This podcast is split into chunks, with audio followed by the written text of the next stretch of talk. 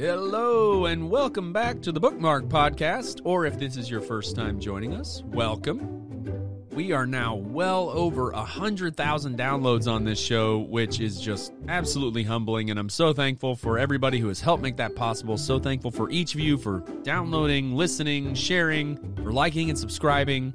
I've got some great reviews from so many people, so I'm I'm just thankful. So appreciate you guys tuning back in. Wouldn't lie to you about that. Not like the Berenstain Bears in today's episode, because brother and sister bear have to learn a little lesson about telling the truth. That's right, today we're reading The Berenstain Bears and the Truth.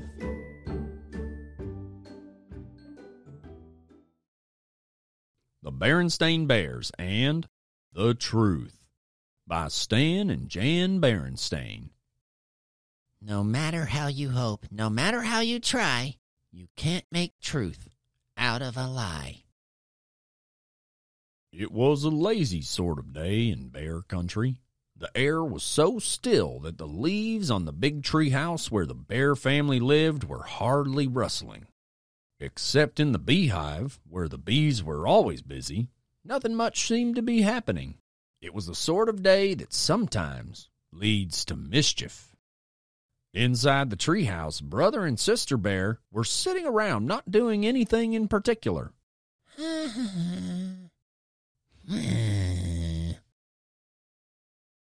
Brother was holding his soccer ball. He'd become interested in soccer and had been outside practicing free kicks. Sister was relaxing in an easy chair, thinking about what to do next. Neither Papa nor Mama Bear was around. Papa was in his shop working on some furniture, and Mama was out shopping, I know what. said Sister. Let's go gather some wild blackberries. Brother thought about that. No, He said, wild blackberries have too many thorns. And besides, the seeds get stuck in your teeth. Well, then, said Sister. let's go out and twist each other up on the swing and see who gets the dizziest. Brother thought about that, No, he said. that's silly. And besides, we did that yesterday. Sister became irritated and impatient with her brother. Mm. My goodness, She complained. you don't want to do anything. All you want to do is sit there and hug that soccer ball. I think you must be in love with that soccer ball. I am not, protested brother. but I'll tell you something. I bet I can dribble this ball past you. Brother was a pretty good soccer player and a very good dribbler. But so was sister. The only one who saw what happened next, besides the cubs, was a mockingbird who was perched on a twig outside an open window. Brother faced sister. The ball was on the floor between them.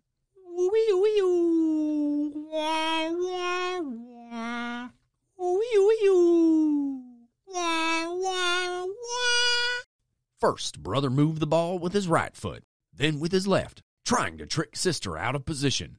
Then, quick as a flash, he gave the ball a sharp kick with his right. Thunk. It almost worked, but sister was fast too. She reached out with her knee and blocked the ball, which bounced against a bookshelf, against a chair, against a footstool, and into Mama's most favorite lamp, which fell to the floor with a crash. the mockingbird let out a screech and got out of there as fast as its wings could carry it. As it flew away, it saw Mama Bear returning from the marketplace.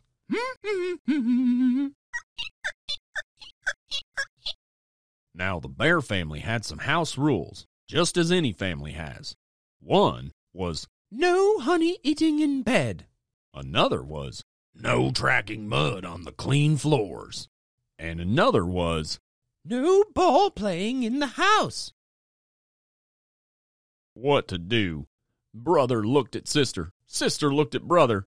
They both looked at the broken lamp, and they both listened in horror as Mama came up the front steps and into the house.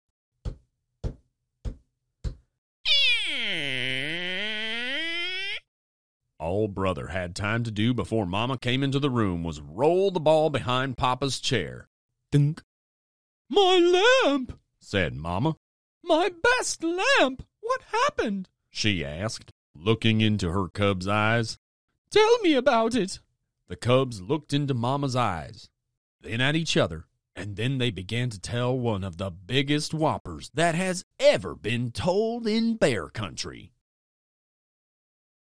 It was a bird. Began brother, Yes, added sister, a big purple bird with yellow feet and green wingtips added brother, and funny looking red feathers sticking out of its head. said sister as a finishing touch. As most lies do, the purple bird whopper got bigger and bigger and bigger, Yes. continued the cubs. And it flew in that window, zoomed around the room, and knocked over the lamp. As Mama Bear was looking at the broken lamp with a sad expression on her face, Papa Bear came in from his shop. The cubs began to tell him the story of the big bird that flew in the window and broke the lamp. It was harder to tell the second time. For one thing, they couldn't quite remember how they had told it the first time. You've got me confused, said Papa. Was it a purple bird with green wingtips and yellow feet? Or a yellow bird with purple wingtips and green feet?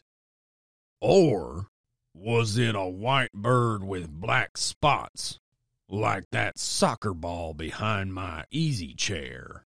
But the thing that really made it hard the second time was how very sad Mama looked as she picked up the pieces of the broken lamp. Hmm. Mama, we're really sorry about the lamp. Said brother, Oh, yes. said sister, picking up the last piece and putting it in the dustpan. Oh, Said Mama, I'm not worried about the lamp. We can always get another lamp, or we can glue this one back together. What I'm sad about is the thought that maybe, just maybe, my cubs, whom I've always trusted, aren't telling me the truth. And trust is not something you can put back together again. both cubs started to talk at once. It wasn't a bird. Said sister, It was a soccer ball. And it was all my fault. shouted brother, It was just as much my fault. shouted sister, but they were both shouted down by the phone, which rang loudly.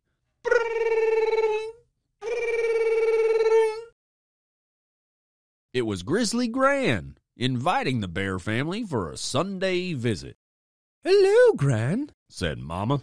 Oh, everything is just fine here in the treehouse. How is everything with you? But, Mama, Protested sister after Mama hung up the phone. you told Gran that everything is fine here. And that isn't really the truth. Oh, but it is. Answered Mama. We've got two fine cubs who have just learned a very important lesson about telling the truth. And what could be finer than that? Now, let's help Papa glue the lamp back together. Nobody really expects cubs to be perfect, and from time to time, Brother and Sister Bear did forget the rules. Brother ate honey in bed a couple of times. One time, Sister tracked a little mud on the clean floor, and once or twice, Brother and Sister started to play ball in the house before they remembered not to.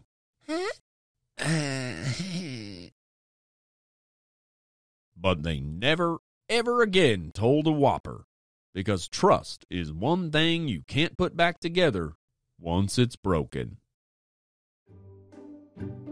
So, kids, I think we can all learn a lesson here.